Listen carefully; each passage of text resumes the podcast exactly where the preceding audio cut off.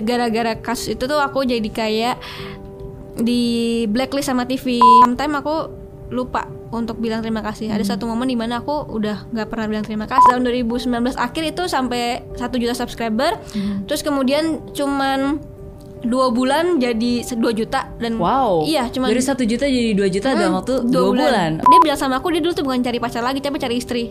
Pas lagi SMA. Pas lihat aku tuh Pas dia cari pertama, istri, iya, oke. bukan cari pacar lagi gitu. Iya, iya. Beda sama aku yang memang main-main gitu. Dari situ waduh itu banyak banget Kak yang kirim email dan menurut aku eh, serem-serem banget. Serem-serem dalam arti kehidupannya. Betul. ternyata kok ada ya kehidupan Seperti kayak itu. gini. Berarti 10 tahun ke depan nih. Ah, itu. eh, kira-kira mau jadi seperti apa? Kamu ngebayangin Grita yang seperti apa? Eh, seperti Meridiana kali ya.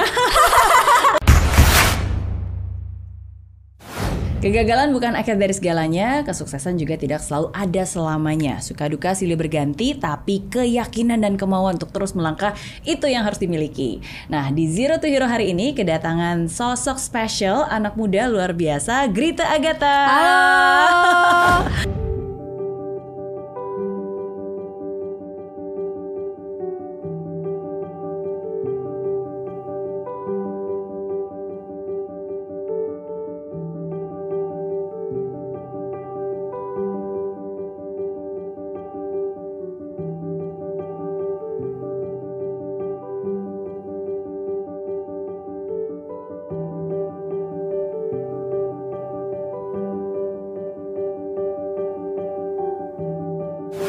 manggilnya apa nih, Miss atau Kakak? Boleh, bebas, Apa? sesukanya.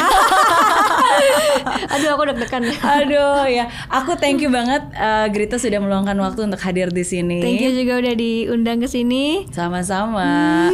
Em, banyak banget nih. Aku aku baca dan aku lihat eh, banyak banget yang sudah Grita lakukan eh, dari artis, aktris, em, influencer, produser.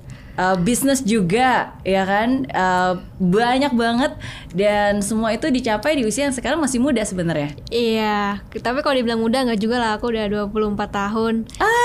24 tahun tahun ini 25. Maksud, Oke. tapi ya kalau misalkan dibilang eh, pencapaiannya sudah banyak ya puji Tuhan eh, ada aja gitu dan dan memang dari kecil sudah dibiasakan untuk kayak cari uang, kayak kerja gitu. Jadi sekali nggak dapet uang atau sekali kayak nganggur tuh jadi bingung sendiri gitu. Jadi kalau ada waktu kosong atau apa harus cari uang, harus cari uang gitu. Oke, dan memang kamu mengawalinya dari bintang iklan, terus main film, pos film posesif, uh, Get Married series. Uh, tapi di awal kalau saya dengar-dengar emang sebenarnya bukan cita-cita pengen jadi artis sebenarnya. Hmm, gimana ya? Aku kan dari kecil nih, Kak, dari kelas 3 SD ya. Jadi dulu uh, awalnya itu waktu kelas 3 aku disuruh casting iklan sama uh, tante iparku yang kebetulan memang dia produser iklan. Jadi memang coba nih ada casting buat anak uh, umur 8 tahun. Casting aja. Terus ternyata mama papa anterin waktu itu terus anterin waktu itu buat susu dan kau jadi ya Oke. Aku dan kau suka Suka dan dan kau kau, iya. nah itu itu itu casting pertama aku Heeh. tapi eh, bukan karena tante produser akhirnya aku masuk iklan itu aku nggak masuk Mhm. jadi cuman pertama kali casting dan di casting itu kan eh, biasanya kalau iklan dulu tuh banyak agensi-agensi cabutan Ya. yang standby di lok di lokasi casting terus kemudian Hmm. lihat aku terus kemudian minta nomor teleponnya terus dia selalu beberapa lah kalau agensi itu banyak banget jadi mereka selalu eh, kasih info tentang casting casting gitu Hmm. Nah dulu waktu masih SD itu papa eh, setia gitu nganterin aku casting kayak eh, sehari mungkin bisa empat casting, tiga casting gitu. Wow. Itu itu terus-terusan tuh sampai eh, aku dapat waktu itu iklan pertama setelah mungkin enam bulan atau setahun aku lupa akhirnya eh, iklan pertama eh, waktu itu iklan So Good kalau nggak salah So Good Sosis. Eh, Dulu sobat nugget, apa sih? Oh, iya, ada nugget, nugget, oke. Sosis cuman aku yang nuggetnya tuh. Heeh. Nah, itu seneng banget kayak eh, di kalau syutingnya tuh jauh di Sentul, tapi ya namanya orang tua pasti bahagia jadi dia anterin aja gitu nah dari Iya. situ baru deh mulai casting casting lagi terus akhirnya dapat banyak iklan sampai akhirnya eh, kemudian bisa eh, main sinetron dulu Hmm. waktu kelas 5 atau kelas 6 itu juga main sinetron juga eh, gara-gara aku masuk di Sanggar Ananda dulu. Hmm. terus kemudian ada uh, orang MD Entertainment datang buat cari talent-talent gitu. Terus aku dipanggil aku casting.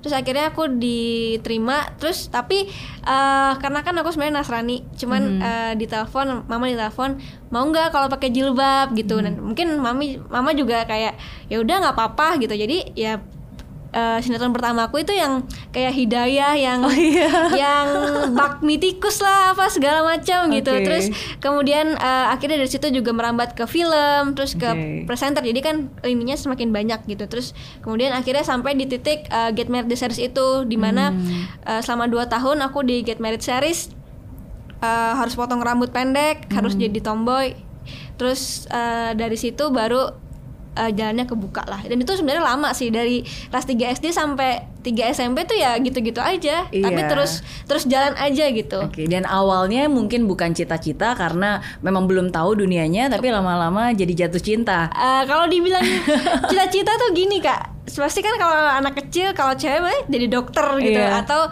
dan mama juga kebetulan apoteker jadi dia pengen banget punya anak yang dokter gitu terus eh eh, tapi karena aku dari kecil juga di dunia entertain Mhm. jadinya kayak mungkin ada rasa suka juga ya suka cinta gitu sama Iya. jadi nggak ada beban gitu dari aku untuk untuk kayak syuting pulang pagi terus harus sekolah juga itu buat aku Hmm. nggak ada beban dan dan memang sudah kayaknya memang Tuhan sudah serahkan di sini ya sampai sekarang gitu jadi berkembang terus sampai sekarang Hmm, dan your parents are very supportive ya. Iya. Maksudnya kan kadang-kadang kan orang tua justru yang apa ya nggak pengen anaknya tersentuh dunia lain selain sekolah Benar. gitu tapi pada saat itu justru mereka yang encourage uh, dan bahkan mereka yang nganterin Iya. capek-capek untuk go for casting dan seterusnya Uh-uh. Hmm. Mereka sangat-sangat uh, seneng sih, kayaknya seneng gitu kalau anaknya uh, syuting gitu. Tapi aku pun nggak boleh sama sekali ninggalin sekolah.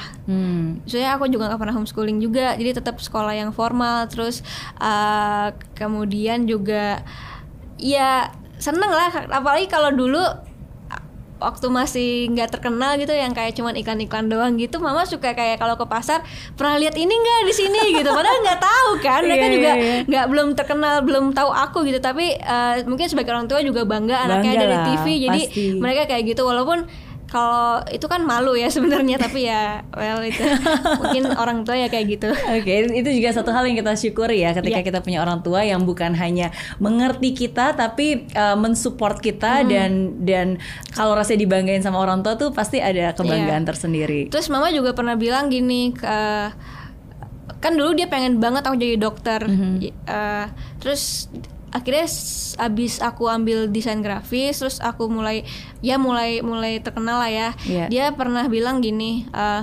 kalau dokter eh, ke pedalaman kalau nggak pakai baju dokter orang itu nggak bakal tahu kalau dia dokter tapi kalau kamu ke pedalaman lihat muka aja mereka udah tahu kalau kamu artis gitu jadi Hmm. itu juga oh ya udah berarti eh, mama juga benar-benar dukung aku sih untuk itu Iya, dan walaupun bukan jadi dokter, tapi sekarang tetap bisa buka praktek. iya nggak? iya kan? Iya. iya, ceritain dong gimana akhirnya bisa bikin Gritty buka praktek. Berita buka praktek Heeh. Eh, gimana ya? Kalau dibilang gimana eh, bingung juga ya karena sebenarnya semuanya berjalan seperti biasa aja. Heeh. Jadi eh, tahun 2019 tahun 2019 awal eh, itu aku punya kreatif yang freelance. Mhm. Jadi eh, dia kasih saran aku misalkan oh buat ini aja, buat ini aja, buat ini aja. Jadi ini perlu diketahui juga kalau aku kan YouTube kan dari 2016 ya Iya. tapi di tapi aku benar-benar kayak cuman yang pengen buat ya buat gitu. Iya. enggak ya enggak karena aku masih kuliah juga dan masih uh, syuting-syuting juga. Jadi kayak apa pun aku buat aku nggak benar-benar nggak serius di YouTube gitu. Sampai di 2019 kayaknya kok aku pengen ya serius di YouTube gitu nah aku ada uh, freelance Kenapa kreatif. pengen serius? Kenapa mendesain pengen serius di YouTube tahun 2019? Eh, karena yang pertama eh, gimana ya mungkin kalau di TV aku juga nggak bisa nunggu terus ya kak. Kalau di TV kan aku casting akhirnya terus aku nunggu mereka untuk kasih kerjaan ke aku gitu. Terus eh, kalau begitupun film ya. Tapi eh, aku memang suka acting gitu aku memang cinta acting gitu. Tapi ah, itu tadi aku kalau kosong aku bingung harus ngapain gitu. Jadi aku terus terus cari cari cara Harus biar produktif harus lah, produktif cari betul. cara, cari cara gitu. Nah YouTube ini kayaknya uh, semakin ke sini semakin bagus dan semakin lumayan gitu. Dan banyak uh, youtuber youtuber juga uh, menggantungkan diri di YouTube gitu istilahnya banyak duitnya di YouTube gitu Hmm. Betul. ya. Jadi aku uh, coba untuk oh mungkin bisa ya serius di sini gitu. Nah, aku akhirnya ada freelance uh, kreatif terus kemudian dia bilang coba aja buat uh, apa kayak podcast. Hmm. Podcast kayaknya akan naik dia bilang gitu. Mhm. Podcast kayaknya akan naik. Ya kamu ceritanya ini aja apa kan memang banyak beberapa memang banyak yang kayak DM aku curhat gitu sebelum Iya. ada buka praktek ya curhat curhat gitu di Instagram tapi mungkin tuh dia lakukan ke semua orang ya. Cuman ya ada aja ada. Terus Iya. ya itu aja dengerin curhatan netizen terus Iya, kemudian eh, kasih saran atau segala macam tapi ya di sini tidak tidak tidak seperti dokter dan tidak menggurui ya karena Iya. eh, lebih lebih kayak kasih wadah buat cerita aja. Terus dia Oke. juga yang kasih nama. Itu tuh kayak eh, apa namanya namanya Gerita buka praktek aja oh itu menarik ya terus ada sebenarnya tagline tagline cuman nggak aku pakai gitu cuma Hmm. Apa tagline-nya? eh, buka setiap dibutuhkan terus eh, apa tidak tanggung jawab atau segala macam lah Oke, itu lucu lucu lucu lucu Lucu-lucu, tapi iya. nggak dipakai gitu ya akhirnya jadi nah ketika di 2019 akhir aku kan memutuskan untuk buat tim Mhm. jadi eh, nggak freelance lagi tapi ada kreatif yang beneran terus eh aku hire dua eh aku hire editor juga Mhm. gitu terus eh, kita kayak meeting di awal karena di situ posisinya YouTube aku benar-benar di bawah benar-benar Oke. benar-benar udah jelek banget gitu walaupun udah 700 ribu subscriber tapi yang nonton cuma 2000 Hmm. nah jadi kayaknya aku mikir oh ini kayaknya saatnya yang tepat buat aku buat tim bangun tim eh, untuk eh, YouTube aku gitu Iya. jadinya aku uh, beraniin diri aku buat tim terus kita kayak berpikir gimana ya uh, bikin apa ya terus Hmm. aku uh, juga belajar mungkin kita harus belajar konsisten dulu yang pertama Hmm. jadi uh, aku bilang sama mereka kita harus konsisten dulu Hmm. gitu kita sebar aja nih ada buka praktek terus ada uh, uh, horor kan Iya. orang-orang suka horor ya. Terus ada kemudian uh, review hotel aku juga kebetulan memang bagus dan banyak disukain orang. Jadi ada segmen itu juga. Nah Iya. kita coba semuanya konsisten dulu dalam satu minggu ada ada semuanya gitu. Apa sih yang yang orang suka? Apa sih yang diambil sama orang? Hmm. jadinya semuanya uh, aku sebarin uh, di bulan Oktober 2019 itu disebarin semua setiap setiap minggu ada. Ternyata yang nonton pertama-tama tuh ya buka praktek cuma 2000 1000 itu udah maksudnya kayak nggak ada yang nonton gitu Iya. tapi nggak apa-apa aku tetap konsisten konsisten karena uh, setiap orang kan punya uh, gongnya masing-masing ya Betul. kayak nah tapi puji Tuhan ya uh, memang Tuhan baik kayak uh, cuman kayak Oktober dan November sih yang yang jelek gitu di Desember uh, tiba-tiba ada satu video aku yang trending Hmm. Video apa tuh? videonya KKI Oke. jadi aku eh, kenapa ya aku sayang banget sama KKI Oke, seriusan jadi waktu itu KKI datang diundang mau terus akhirnya trending dua Aha. trending dua dan itu benar-benar ngerubah semua eh, hidup aku jujur Oke. aja ya kan eh, rezeki nggak tahu datang dari mana ya Betul, kayak betul. jadi eh, dari video itu akhirnya orang melihat semua video ke belakang yang memang Oke. eh, memang aku mendesain supaya inspirasi di Hmm. buka praktek itu sebenarnya jadi semua memang akhirnya dari video satu itu merambat ke belakang dan kemudian ke depannya lebih baik lagi gitu jadi Hmm. dari situ banyak yang nonton mau dari eh, episode eh, buka prakteknya terus kemudian gaib juga sudah ada eh, eh, penontonnya sendiri dan Hmm. review telepon dan sendiri semuanya naik dan akhirnya di tahun 2020 eh sorry di tahun 2019 akhir itu sampai satu juta subscriber Hmm. terus kemudian cuman dua bulan jadi 2 juta dan Wow. iya cuman dari satu juta jadi dua juta dalam Hmm, waktu dua, bulan. Oke. Eh, dua, dua bulan dua bulan eh, dua juta terus kemudian sampai sekarang gitu jadi Oke. eh, itu sih yang aku eh, kenapa ada buka praktek gitu Iya, tapi dari cerita Grita ya bisa terlihat bahwa memang uh, kalau orang lain lihatnya wah cepet banget gitu satu juta dua juta dalam waktu dua bulan gitu, oh beruntung banget gitu kan Uh, ada satu yang trending terus tiba-tiba sekarang jadi naik gitu. Tapi kan sebenarnya sebelum itu semua ada persiapan, ada Betul. konsistensi, ada planning, ada yang diusahakan dan itu yang menurut saya yang paling penting. Iya. Sometimes a lot of people they always mem- apa ya meminta andaikan saya punya kesempatan gitu kan uh, they always ask for opportunity tapi kalau dikasih kesempatan kitanya nggak siap dan uh, nggak ada persiapannya sama aja bohong Betul, Ya betul. nggak? iya iya tapi tapi luar biasa banget sih maksudnya ketika uh, pertama kali aku tahu Grita buka praktek aku tuh pikir kamu punya background Nggak- psikolog nggak ada. Iya Nggak ada. kan? Bener. Nah, tapi justru itulah yang mungkin membedakan ya Iya. ketika kamu bilang ada banyak orang yang DM dan kamu berpikir oh ya kayaknya dia juga DM-in banyak orang juga. Itu kan menunjukkan bahwa mungkin banyak orang pengen Ya sebenarnya mereka pengen cerita aja sih kak. Jadi kalau ada wadahnya eh, kayaknya lega aja gitu. Banyak kok yang kan kasusnya serem-serem ya. Iya. Jadi di buka praktek ini juga aku juga sebenarnya sama tim juga bener-bener bersyukur dan belajar gitu. Kita kan nggak tahu ya. Awal-awal kita cuman kayak manggil orang yang Iya. yang ceritanya biasa tapi bisa menginspirasi. Tapi dari situ kan karena aku selalu call to action buat mereka kalau misalkan mau cerita silakan eh, kirim email gitu. Iya. Dari situ waduh itu banyak banget Kak yang kirim email dan menurut aku eh, serem-serem banget. Serem-serem dalam arti kehidupannya. Betul. ternyata kok ada ya kehidupan Seperti kayak itu. gini dan mereka benar-benar kayak eh, ada beberapa yang dipanggil dan ketika selesai dipanggil mereka kayak eh, thank you dan dia ya cukup dengan dia meluapkan aja tuh dia udah mengurangi eh, stres dia Iya. gitu itu yang yang aku benar-benar bersyukur dari konten aku mereka bisa bisa punya wadah tersendiri gitu mungkin kadang mereka kayak eh, bingung ya mau cerita ke siapa Iya. Paling banyak nih status yang kayak pelecehan Iya. atau pemerkosaan gitu. Eh, waktu once aku sekali angkat eh, itu banyak yang akhirnya eh, nge-email aku juga, aku juga, aku juga dan Hmm. mereka cerita juga gitu. Terus ada juga dengan kasus kan eh, pelecehan kan eh, akhirnya mungkin harus sama aku speak up kan. Iya. speak up dan akhirnya banyak dari teman-teman juga yang yang nonton gitu dia bisa speak up juga karena melihat kayak gue harus speak up karena karena nonton video aku. Ada juga yang teman aku eh, teman jauh aku sih aku cuman kenal aja gitu eh, dia sempat WhatsApp aku juga kayak eh, Great thank you ya atas video lu eh, keponakan gue akhirnya ngaku kalau dia pernah dilecehkan sama omnya gitu.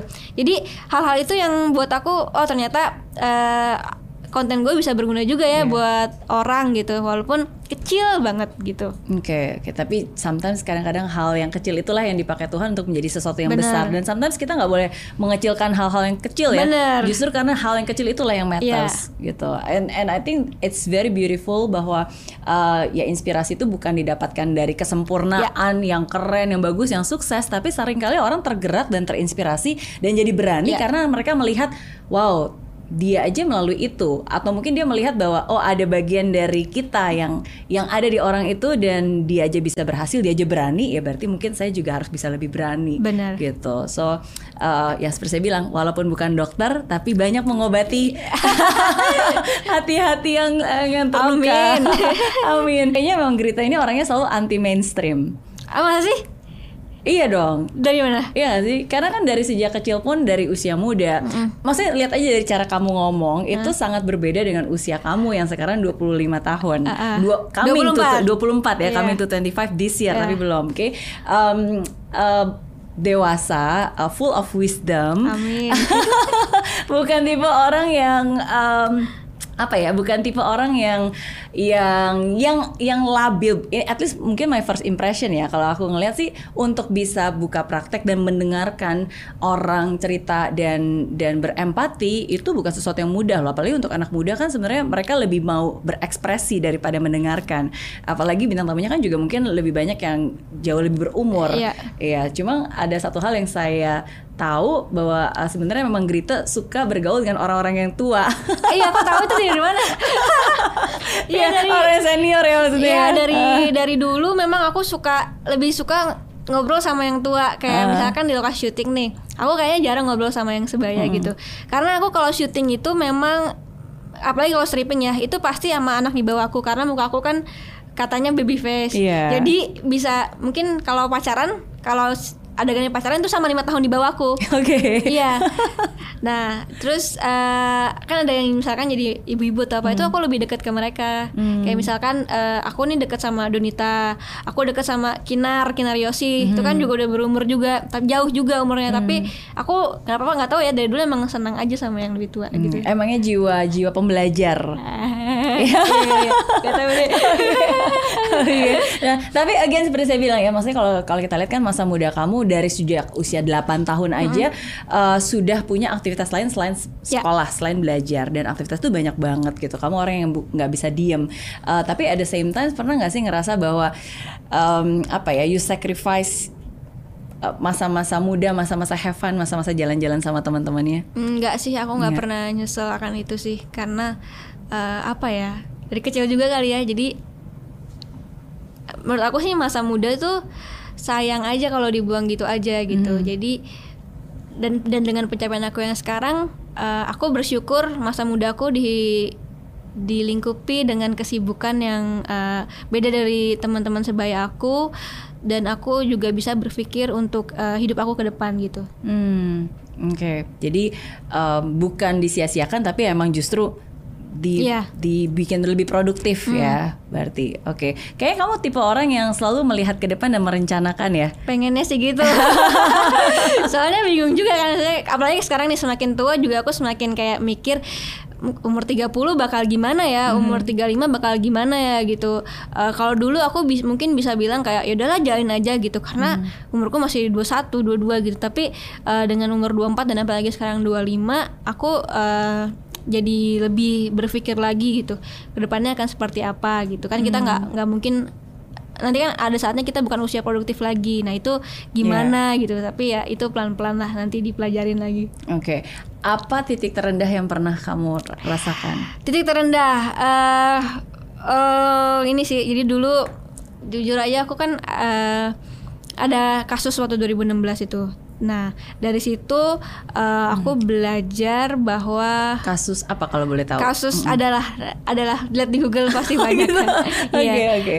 jadi di situ eh, de- gara-gara kasus itu tuh aku jadi kayak di blacklist sama TV Oke. terus eh, karena mungkin nama aku lagi jelek-jeleknya jadi eh, TV nggak mau pakai sampai waktu itu manajer aku telepon dia yang malah nangis gitu Eh, te eh, sorry yang kemarin nggak jadi soalnya om om tuh sedih banget. Eh, soalnya begitu om tawarin kamu on TV bilang jangan gitu dulu deh namanya lagi jelek gitu. Jadi dan itu 8 tahun 8 tahun lagi. 8 bulan aku benar-benar kosong nggak kerja gitu.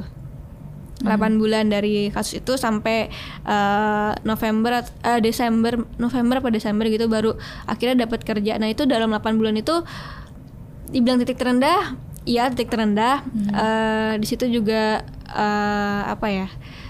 Gimana sih nggak ada kerjaan, eh, nggak ada dari TV juga, nggak mau manggil juga.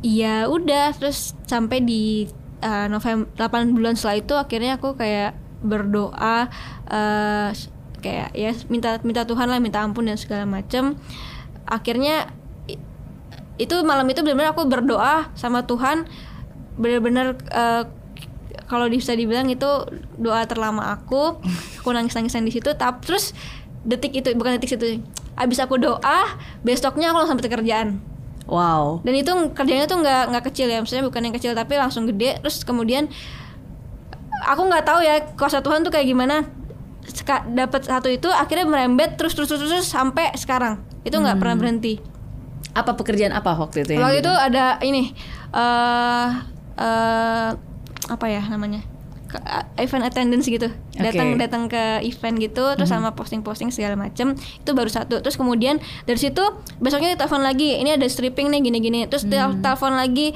ada eh, ke Makassar ya terus ada ke sini sini jadi semua tuh bener-bener kayak tiba-tiba dari yang kosong 8 bulan tiba-tiba tuh kayak Jadi sibuk-sibuk-sibuk. sibuk-sibuk terus sampai kayak ada posesif juga waktu itu posesif di waktu itu ada posesif terus kayak harus milih antara posesif atau atau stripping gitu Hmm. terus akhirnya aku milih posesif Oke, oke. Which is a good choice. iya because it's choice Karena dari situ membawa Iya. ke yang lain ya. Iya. Oke. Apa yang kamu doakan pada saat itu? apa ya sebenarnya aku aku tuh selalu berdoa sebenarnya gini aja sih ya aku selalu berdoa. Sebenarnya aku aku kasih semua hidup aku sama Tuhan gitu. Jadi eh, apa pun yang terjadi ke depan eh, aku percaya itu dari Tuhan gitu. Mau aku jatuh mau aku naik itu semua dari Tuhan. Dan misalkan pun aku jatuh aku aku aku tahu aku nggak bakal tergeletak karena aku ada Tuhan. Nah eh ketika aku jatuh jadi ketika aku jatuh aku tidak akan kayak eh, menyalahkan Tuhan gitu. Kayak aku tahu bahwa ini apa ya ini ya udah ini jalan gue ini dari Tuhan dan pasti uh, ke depannya akan akan Tuhan angkat lagi Iya. Iya. itu sel- aku berdoa selalu kayak gitu jadi uh, di doa-doa yang uh, setiap hari aja tuh aku kayak bilang uh, ya apa yang terjadi sekarang apa yang terjadi nanti itu adalah rencana Tuhan gitu Iya. Terjadilah menurut kehendakmu. Iya. Iya. Apa pun itu Iya. ya. Ya tapi emang benar sih. Sometimes kadang-kadang at the lowest point in a person's life gitu. um, ya di saat mungkin kita nggak punya pundak untuk bersandar, ya at least kita masih punya apa ya uh, lantai Iya. untuk bersujud dan berdoa. waduh ya, tapi tapi it- it's very true Iya. sih. Sometimes sometimes kadang-kadang ya ya mungkin ya everything happens for a reason ya. Mungkin kelihatannya klise tapi memang that's life gitu. Dan ya kita nggak akan pernah tahu apa yang memang Tuhan rencanakan untuk Betul. kita. Tapi kalau kita benar-benar ikhlas, berserah dan ya udah Tuhan ini hidup saya segala kesuksesan, segala kesulitan, segala kegagalan ya this is me gitu. Iya. Terserah deh. uh, terserah gitu mau mau dibuat seperti apa gitu ya mungkin di situlah baru ya Tuhan akan memold kita dan membentuk kita dan Iya. dan menunjukkan jalannya. Iya. Jadi Gitu. dan aku juga eh, sebenarnya banyak banget sih pengalaman-pengalaman aku eh, sama Tuhan gitu. Cuman yang aku highlight di sini bahwa ketika kita eh, angkat tangan, Tuhan pasti turun tangan. Jadi ketika Ah. kita nyerah atau penyerah itu langsung Tuhan turun tangan buat aku gitu. Hmm, hmm. and it happens Ya. many many times ya Mm, di dalam iya, hidup sering kamu banget, ya, sering, banget. Tapi itu ini juga kali ya maksudnya karena aku percaya Tuhan juga gitu. Jadi Betul. aku imani memang itu eh, ya karena Tuhan gitu. Iya, Em, di saat titik terendah kamu itu apa komentar dari orang tua atau how does they support you, Hmm, your parents? sebenarnya aku udah agak lupa sih ya sebenarnya. Cuman eh apa ya? Ya mereka paling kayak eh gimana gimana aja sih kayak nggak nggak ada yang gimana gimana sih sebenarnya. Iya, yang penting Lupa selalu berada di 8 bulan. berada di samping kamu Iya, lah. ada, Always ada, give your ada, support ada. ya. Oke, oke. Oke. Nah, eh, pernah gak sih merasa insecure? Oh, insecure eh sering sih karena kan sebenarnya aku tuh bukan orang yang bisa membuka diri kalau pertama kali ketemu gitu jadi harus dipancing jadi banyak orang yang bilang tuh aku sombong gitu pertama ketemu karena memang aku nggak bisa buka obrolan gitu jadi eh ya itu itu yang harus aku sampai sekarang masih pelajarin kan Oke. karena aku belajar public speaking dulu ya Nggak perlu lah. iya jadi eh, Tapi emang introvert ya pada Eh, dasarnya. Iya bisa dibilang dan teman-teman aku sebenarnya dikit circleku Oke. itu itu aja dan aku memang bukan tipe orang yang kalau kalau ada masalah aku cerita ke banyak orang gitu. Iya. Dan aku pengen selesaiin masalah mungkin abis itu baru aku kalau ada kesempatan cerita ya cerita tapi sebenarnya aku lebih suka menyelesaikan masalah aku sendiri Hmm. gitu. T- eh, karena aku juga bukan tipe orang yang stres kalau ada masalah. Oke. Kalau ada masalah nggak stres? Enggak. Jadi lebih tenang. Oke. kan beberapa apa tahun lalu juga ada masalah juga kan Eh, jadi aku aku tahu aku salah jadi aku lebih lebih apa ya lebih lebih sendiri lebih introspeksi lebih merenung gitu. Biarin eh, orang sekeliling aku yang eh, apa lihat keadaan sekitar gitu. Tapi aku sendiri lebih lebih ya menyendiri aja dan dan gak baca komen sama sekali Oke. jadi mereka yang biar baca komen. Oke, eh, that's that's very good. Itu salah satu tips ya. Karena kadang-kadang ketika kita ada masalah terus kita jadi tambah emosian justru sering kali ketika emosi kita naik kan kecerdasan Salah kita menurun. langkah. Salah langkah salah langkah. Kadang-kadang kita mengambil satu keputusan yang nanti justru malah um, kita sesalkan gitu. Iya, jadi terus- sometimes keep calm. Juga eh, buat aku sih kayak misalkan banyak kan orang yang sayang sama aku gitu. Misalkan kayak eh, keluarga aku eh, terus eh, tim aku juga. Nah kalau misalkan akunya stres dan segala macam apa terus nyalahin mereka juga nanti takutnya jadi mereka juga nggak bisa nyelesain masalah gitu. Jadi kita bener-bener aku pengen nerapin kalau ada masalah itu tenang karena ya balik lagi aku percaya bahwa masalah itu akan akan selesai mau cepat mau lama pasti selesai Iya, semua pasti akan baik-baik saja ya. Iya, Setiap masalah tapi pasti akan berlalu. Ya nggak tahu tapi ada, yang cepat mungkin ada yang lama juga. Tapi Betul. semua pasti akan selesai. Oke. Em, kalau berbicara tentang uh, anak muda, sebenarnya aku bisa bilang masih remaja ya. Aduh. Iya sih. Iya sih, cuman ya ini tadi kayak aku mikir wah tahun ini 25 gitu ya. Sebenarnya sih lebih mikir ke situ sih, tapi ya remaja ya masih ya. Remaja. Oke. Nah, aku tuh selalu bilang kalau masa-masa remaja itu biasanya ada ada lima hal hmm. yang menjadi permasalahan terbesar remaja atau anak-anak muda. Oke, yang pertama itu biasanya penampilan. Penampilan. Okay. Mm, kalau dari kamu sendiri? Uh, ya apa ya belajar sih dulu juga aku nggak ngerti tuh kayak gimana gimana pakai kaos aja udah sama celana gitu. Hmm. Cuman uh, mama juga selalu ingetin kayak kamu tuh kan public figure, kamu hmm. dilihat orang. Dulu aku ke mall ikut apa kayak aduh ampun deh nggak nggak tahu pokoknya aku cuek aja gitu tapi mama tuh selalu ingetin ingetin ingetin terus sampai aku akhirnya berpikir oh iya bener juga ya okay. kalau di foto orang atau itu kan nggak enak sebenarnya walaupun memang aku pribadi pengen sih kayak ya ini apa adanya gue lu suka lu suka enggak hmm. enggak gitu cuman baik lagi ada yang nggak jelek-jelek amat lah ya saya kayak public figure gitu jadi ya harus lebih rapi okay. uh, eh, mungkin lebih uh, ya tampil sesuai dengan uh, versi kamu iya, sendiri uh, gitu ya uh, uh.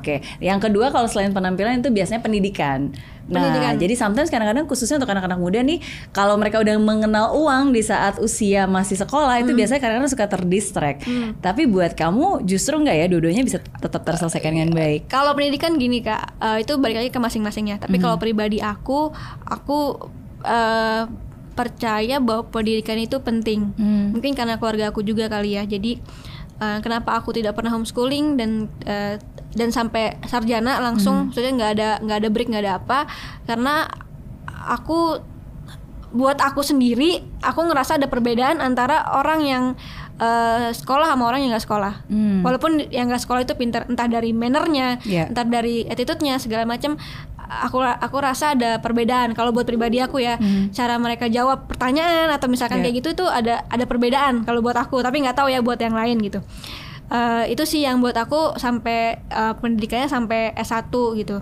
karena dan aku memang juga berasa gitu ketika baik ketika ketika kuliah banyak pelajaran-pelajaran yang aku dapetin hmm. uh, yang buat aku bisa hidup gitu intinya yeah. bekal hidup gitu Iya, ya setuju sih. Saya juga salah satu orang yang sangat mementingkan pendidikan yeah. dan mungkin memang kan dari kecil um, papa mama khususnya mama tuh benar-benar mementingkan yang namanya hmm. pendidikan. Maksudnya mereka bela-belain saya bisa masuk ke sekolah yang unggulan, mau sekolahnya jauh tetap diantar yeah. gitu. Jadi mereka tuh benar-benar nomor satu mengusahakan apa pun juga demi pendidikan. Hmm. Jadi mungkin karena itu ya saya jadi benar-benar yeah. mengappreciate dan emang bener sih maksudnya at the end of the day uh, bukan berarti mengecilkan orang yang gak sekolah yeah. ya tapi kalau misalnya kamu punya kesempatan untuk bisa kuliah belajar wow you have to really make use hmm. of that opportunity betul jadi jangan disia-siakan selesaikan apa yang sudah kamu mulai yeah. yes kalau kuliah harus jadi sarjana iya yeah, kan sebenarnya sayang juga kalau misalkan kayak uh, uh, cari duit nih buat kuliah yeah. dosen aku pernah bilang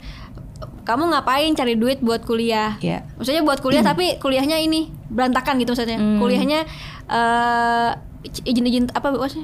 Apa sih kalau itu? Kalau cuti ya, cuti, cuti, cuti ya. Yeah. Kalau cuti ngapain itu dulu mendingan selesaiin dulu, habis itu baru cari duit yang banyak gitu. Hmm. Iya, jadi harus tahu prioritasnya. Ya, prioritas. Kalau memang kamu harus kerja untuk kuliah, ya pastikan kuliahnya juga lancar. Kuliahnya juga lancar. Hmm. Jangan sampai terdistract uh-huh. ya. Oke, itu yang kedua pendidikan. Nah, yang ketiga tuh persahabatan. Ini biasanya menjadi permasalahan uh. banyak anak muda. How to find the right um, apa ya uh, friend. Ya. Mm-hmm uh, persahabatan atau lingkungan juga menurut aku lingkungan juga termasuk ya kak? Yes pasti. Ya, lingkungan mm. mm, sangat ini ya sangat berpengaruh dengan gitu siapa ya. kita bergaul. Dengan siapa kita mm. bergaul, kita mau berkembang seperti apa itu sangat uh, lingkungan sangat pengaruh. Nah uh, puji Tuhannya aku memang selalu didekatkan dengan orang-orang yang baik mm. yang memang uh, uh, bawa aku untuk berkembang lebih baik gitu. Jadi nggak yeah. stuck gitu aja gitu. Gimana cara pilih-pilih teman? gimana ya? Dalam arti kan kita yeah. saya yakin pasti Greta juga percaya dong bahwa uh, kita harus berada dalam lingkungan yang memang positif, yeah. yang memang kondusif. Mm. Tapi kan at the same time kadang-kadang ada juga orang yang nggak um, sejalan, nggak sepemikiran yeah. atau bahkan sebenarnya lebih membawa pengaruh negatif yeah. gitu. Jadi sebenarnya kita harus pilih-pilih teman. Mm -hmm. Tapi the same time ada orang ih kok jadi milih-milih teman sih gitu. Harus pilih-pilih. Harus pilih-pilih. Harus pilih-pilih. Mm -hmm. uh, tapi ya terserah kalau mau negatif negatif sana bareng-bareng gitu. Tapi kita juga punya akal sehat kayak yeah kita juga punya uh, apa dari Tuhan kita juga punya otak untuk mm -hmm. untuk tahu yang mana sih yang bagus dan dan mana sih yang yang jelek gitu kan dan dan dan dalam satu lingkungan uh, persahabatan atau apa pun itu kan ada yang namanya frekuensi ya mm. ada yang uh, sefrekuensi ada yang enggak kalau memang sudah tidak sefrekuensi ya udah mendingan tinggalin aja gitu tapi ya Hmm. jangan sampai eh, bangun eh, jembatan ya maksudnya jangan sampai musuhan atau segala macam karena kita juga nggak pernah tahu apa yang terjadi ke depan bisa jadi dia ntar akan jadi Hmm. Betul. partner kita atau apa tapi mungkin untuk saat itu ya memang dia kurang baik ya udah eh, tinggalin aja gitu Iya, iya. Bukan berarti memutuskan, tapi at least mengurangi frekuensinya. Mengurangi frekuensinya, Ya, oke. Nah, yang berikutnya ini percintaan. Oke. Ah, kayaknya ini bukan sesuatu yang masalah di hidup Grita ya. Iya, aku juga puji Tuhan tidak pernah masalah dengan percintaan ya. Eh, eh, aku- Cinta pertama dong dari Hmm, sejak mungkin. eh, sekolah. mungkin mungkin. Nggak tahu juga sih aku karena udah lama banget kak udah 8 tahun. Tahun ini 9 tahun gitu. Jadi eh, dulu waktu SMA juga sebenarnya tidak pernah berpikir untuk lama gitu ya. Namanya juga SMA ya paling setahun gitu kan. Tapi memang eh, cocok gitu. Dan dan sama-sama sama-sama tahu apa apa misi dan visi hidupnya Dari sejak SMA. Iya, jadi dia emang orang tipe yang sudah sudah emang dia tuh dulu dia bilang sama aku dia dulu tuh bukan cari pacar lagi tapi cari istri. Pas lagi SMA. Pas lihat aku tuh Pas dia cari pertama, istri, iya, oke. bukan cari pacar lagi gitu. Iya, iya. Beda sama aku yang memang main-main gitu. Mhm. Jadi tapi eh, dan pacar aku tuh dulu eh, ini ikut itu seminarnya Kameri, ada foto barengnya. serius? Iya, dia VIP lagi. Wow. Iya, jadi oke, oke. memang dari Arif. SMA, Arif ya. Oh ya. Eh, memang dari SMA dia sudah eh tahu lah maksudnya siapa yang dia inspirasikan, siapa Oke. yang eh, tokoh-tokoh mana sih yang seharusnya dia eh, apa ya maksudnya? Idolakan gitu. Jadi jadi dia Oke. memang dari Wah harus harus ketemu lagi nih ngobrol-ngobrol. dia SMA dari SMA sudah tahu apa mau dia. Jadi eh, sekarang juga kita sama-sama berkembang lebih baik Iya, gitu. Jadi iya. eh, aku aku belajar bahwa memang eh, ketika apa ya maksudnya di mana sih tahu kalau misalkan eh, pasangan kamu tuh cocok buat kamu. Hmm, Itu ketika eh, dua-dua sama-sama berkembang, Kak. ya. Eh, dari da- kalau dua-dua sama-sama berkembang ke- yang lebih baik ya berarti itu cocok gitu. Hmm, Oke, nah itu salah satu caranya ya Iya. untuk tahu is he the one for you Iya. gitu. Maksudnya dengan dengan kamu bersama dia, kamu menjadi seperti apa? Iya. Apakah kamu menjadi versi terbaiknya kamu? Apakah kamu menjadi lebih uh, lebih mengejar cita-cita, lebih sabar, lebih baik, lebih dekat dengan Tuhan gitu. Intinya berkembang. Berkembang. Dan bukan hanya satu aja, tapi dua-duanya juga Iya, berkembang. dua-duanya harus berkembang nggak boleh satunya eh, malah mendem gitu. Kalau Iya, mendem iya, kan berarti iya. ada sesuatu nih, ada Betul. ada wah jangan-jangan dia kayak gini. Tapi jadi ketika Arif misalkan eh, eh, dapat achievement apa gitu, aku tuh bukan yang ngiri tapi aku ngerasa eh, wah aku harus lebih ini lagi nih. Jadi Hmm. ada motivasi lagi buat aku biar aku juga bisa berkembang juga gitu. Hmm. Nggak nggak di situ aja. Oke, itu itu luar biasa banget loh Hmm. untuk bisa menemukan sosok seperti itu. Uh, dua-duanya ya untuk Arif bisa menemukan kamu, untuk kamu bisa menemukan Arif di usia yang sangat muda. Dua-duanya berpikir dewasa, dua-duanya juga bukan hanya main-main, Hmm. Iya. tapi bener-bener serius gitu. Jadi Iya, in makanya- relationship for a serious thing gitu. Iya makanya itu kan juga apa ya? eh, aku bersyukur juga sih ada Arif di hidup aku. Oke, yang mana yang lebih uh, yang lebih uh, penyabar tuh yang mana antara kamu dan Arif? eh dua-duanya kan saya kita itu gak ada yang aku tuh jarang banget berantem Mhm. Eh, mungkin kalau bisa dihitung mungkin masih bisa dihitung jari selama 8 tahun gitu. Jadi kita benar-benar relationship ya untuk saling mendukung. Mhm. kita sama-sama sayang sama-sama cinta terus eh, nggak tahu ya cinta belum kali ya? Ya kan eh, apa kita sama-sama sayang sama-sama tahu eh, apa yang kita butuhin masing-masing dan nggak pernah nuntut yang harus kayak gimana gimana gitu. Jadi karena aku tahu Arif memang punya tujuan untuk menjadi seorang eh, entrepreneurship Hmm. Entrepreneur dan dia juga tahu bahwa aku memang sebelum kenal dia pun aku sudah di dunia entertain Hmm. jadi sama-sama dukung sih sama-sama tahu eh, pacarnya itu maunya seperti apa dan tidak ada kayak eh, apa ya maksudnya istilahnya mungkin nih juga kirain kita tuh siapa sih yang nunda nikah gitu sebenarnya Hmm. nggak ada kita ya memang kita yang memang kita gitu jadi ketika kita percaya bahwa waktu Tuhan tuh waktu yang terbaik Iya. ya jadi nggak kita nggak buru-buru juga mau nikah gitu Hmm. sama-sama masih dia masih pengen ngembangin bisnisnya aku juga pengen lebih baik lagi dari sekarang dan juga belajar eh, nanti setelah nikah tuh kan aku tahu ya semua tuh pasti kan berubah Iya, betul. semua berubah aku Iya. harus uh, ganti prioritas dan segala macam nah mungkin itu yang membuat aku mungkin uh, belum siap juga gitu jadi masih terus belajar sih supaya jadi siap Iya, eh, berdasarkan pengalaman yang juga sudah menikah. Berarti tahun ini berapa ya? 17 tahun 17 ya. tahun. Oke, it it definitely Iya, change. Bukan berarti uh, berubah menjadi lebih buruk ya, Iya. tapi memang semua orang ya again maksudnya perubahan itu kan proses Iya. um, dan menunjukkan uh, sesuatu yang hidup. Sesuatu yang hidup itu pasti bertumbuh dan bertumbuh itu pasti harus ada perubahan ke arah yang lebih baik Iya. lagi gitu. Tapi mungkin ngomongin tentang nikah, mungkin banyak yang nanyain juga ya karena kan rencananya harusnya nikah bulan Februari 2020. 2020. Banyak Tanggalnya sih. bagus lagi Dua 22 20 20. Just tahun ya harusnya happy anniversary Iya. kemarin. Eh, enggak sih, tapi sebenarnya bukan karena batal atau gimana-gimana ya Iya. dan dan memang kita eh, sebenarnya jalan aja itu kayak eh nikah yuk tanggal 2 Februari kayak bagus tanggalnya. Hmm. Oke gitu kan. Tapi kan tuh eh, enam tahun lalu atau berapa tahun Hmm. lalu gitu yang kayak oh mungkin enam tahun lagi masih lama ternyata cepet banget ya kan Iya.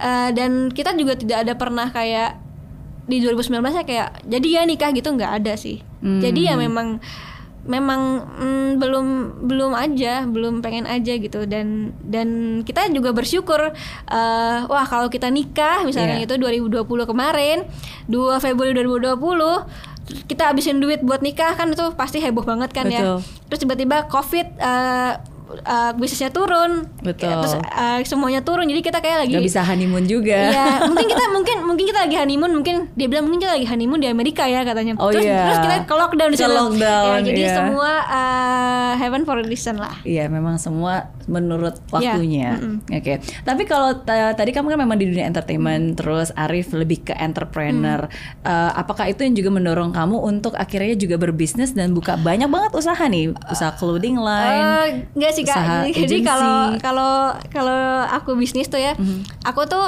hmm, dari dulu ya. Dulu sih sebenarnya nggak ada pikiran buat kayak jualan gitu sih jujur Mm-hmm. aja. Tapi waktu 2013-an gitu aku kayak ada stripping. Mhm.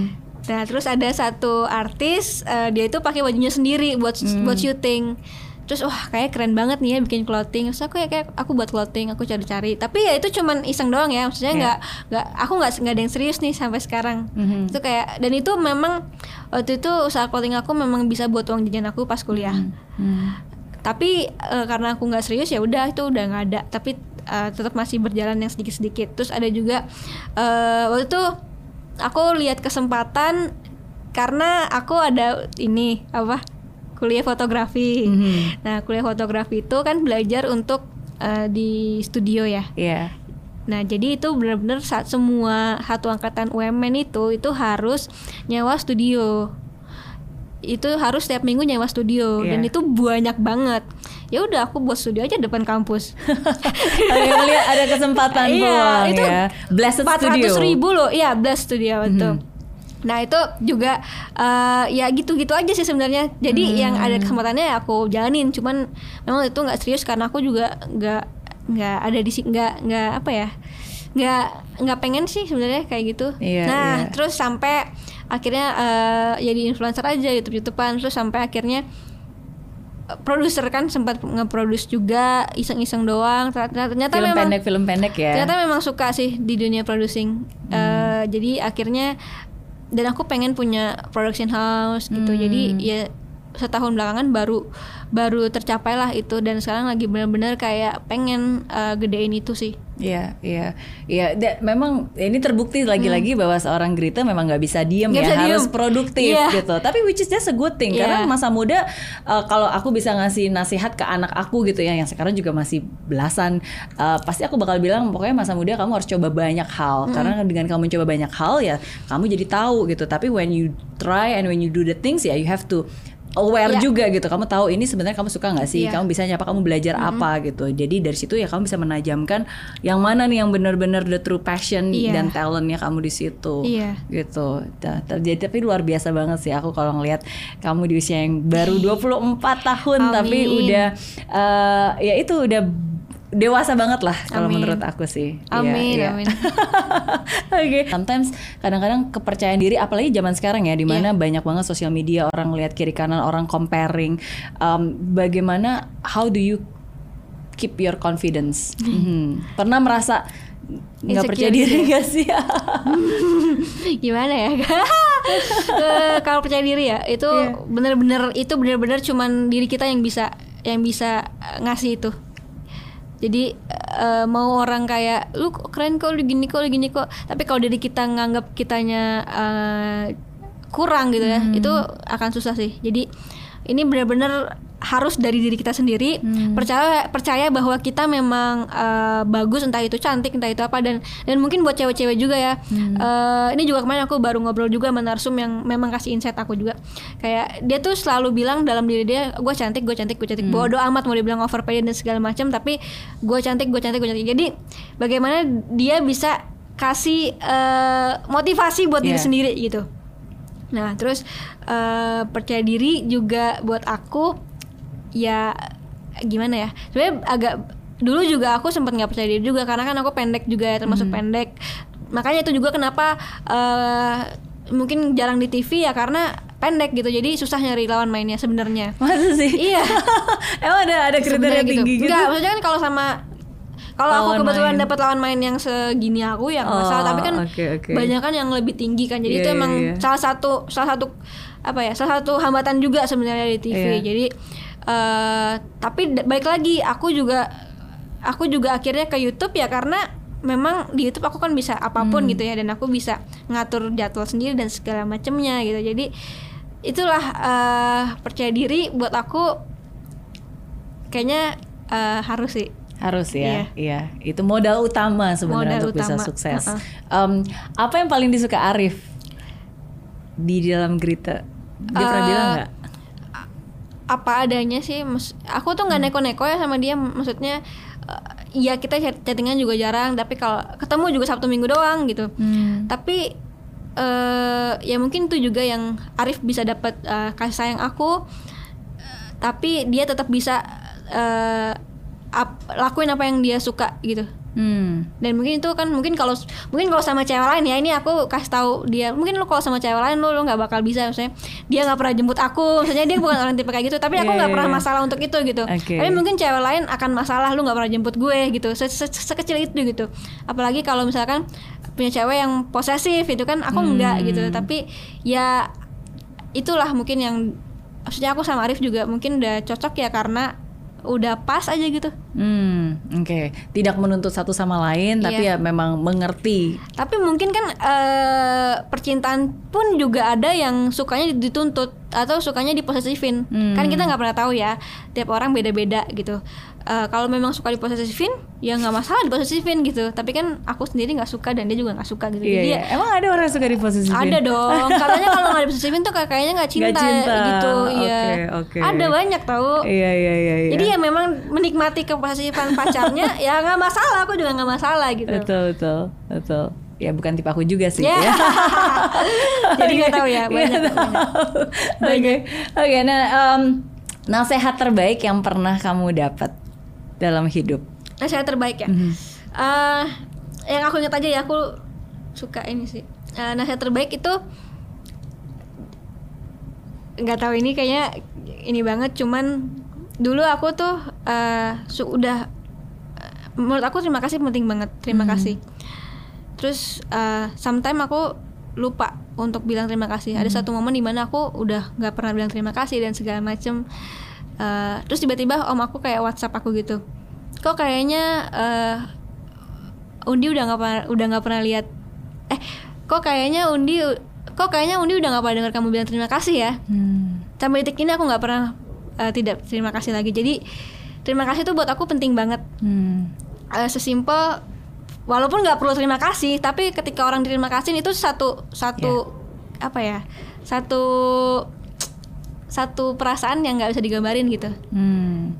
even kayak aku nih sekarang kalau misalkan kayak kita kasih duit ke Pak Ogah gitu terus dia kayak gitu kayak sebel gak sih tapi kalau walaupun kita cuma kasih gopet tapi bilang terima kasih tuh kayak kita seneng banget nah itu yang dirasain sama semua orang gitu Betul, jadi betul. menurut aku eh, itu nasihat terbaik yang bukan terbaik kali ya aku ingetnya itu sih di otak aku yang Betul. mungkin aku bisa sampaikan sekarang Betul. Eh, terima kasih itu Karena terima kasih itu juga bentuk eh, apa ya bahwa kita mengappreciate, kita menghargai eh, sekecil apa pun itu gitu dan setiap orang juga pasti Ya. merasa apa ya merasa eh, special gitu kalau dia merasa dihargai juga. Mm, terus kayak itu juga merembet kayak eh, tolong dan juga eh, maaf gitu ya jadi Hmm. aku walaupun sama karyawan aku sama siapa kalau aku min kalau aku nyuruh istilahnya kalau aku nyuruh sebenarnya tapi aku selalu minta tolong Hmm. even cuman di ini kadang aku suka eh kurang tolong aku tambahin tolong jadi kayak biar mereka juga lebih kayak ngerasa di appreciate gitu sih jadi nggak Hmm. kayak nyuruh nyuruh doang gitu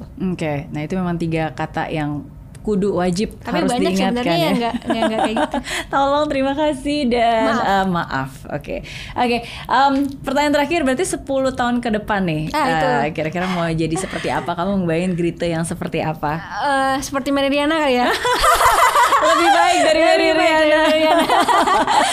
Eh, apa ya sebagai seorang yang mm, 35 tahun berarti ya 35 tahun eh, pasti mudah-mudahan sudah menjadi seorang istri Amin. dan juga seorang ibu ya Mhm. amin Amin, amin. Eh, terus juga sudah eh, apa ya sudah eh, lebih sukses dari sekarang lebih eh, banyak banget sih hal-hal yang masih pengen aku pelajarin di dunia Hmm. bisnis juga atau di dunia bahkan di eh, agensi dan segala macam Eh, aku pengen banget belajar terus pengen banget gedein dan pengen mm, jadi eh, entrepreneur juga sih sebenarnya Hmm. cuman ya nggak tahu ya ke depannya seperti apa cuman di 35 tahun harusnya aku sudah bisa uh, bisa menikmati hidup sih lebih menikmati hidup Oke. lebih menikmati hidup Iya. sama keluarga terus uh, juga uh, bisnisnya semua jalan terus yang pasti sih aku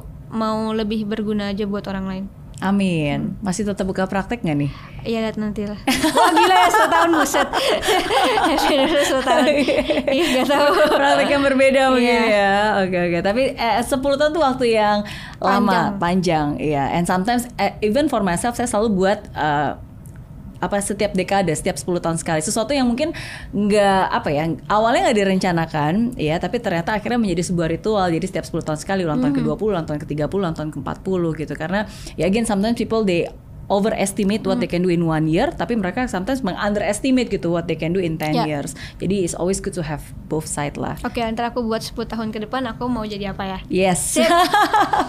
Oke, thank you sekali lagi Thank you. Grita udah berbagi. Thank you you. sudah berbagi cerita, bertukar pikiran, berbagi thank inspirasi. Thank Dan you. thank you juga sudah mampir ke sini. Sukses. Salam buat papa mama. Amin. Ya, uh, salam Nanti juga salam buat balik. Arif.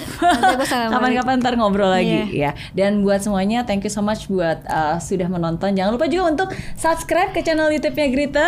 Yes, uh, dan dapatkan konten-konten yang pastinya sangat inspiratif dan bermanfaat buat kalian semua. Oke, so semoga uh, cerita Grita hari ini bisa memberikan inspirasi dan juga pembelajaran. Apa pun yang Amin. terjadi, always remember fight till the end and never give up.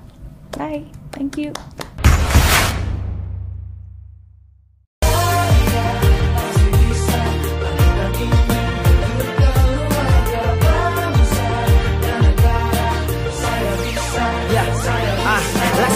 Bumi tanpa hujan, hidup tanpa tujuan, kering dan mati tanpa hijaunya tumbuhan. Ah, demikian kalau mimpi tak kunjung terjadi.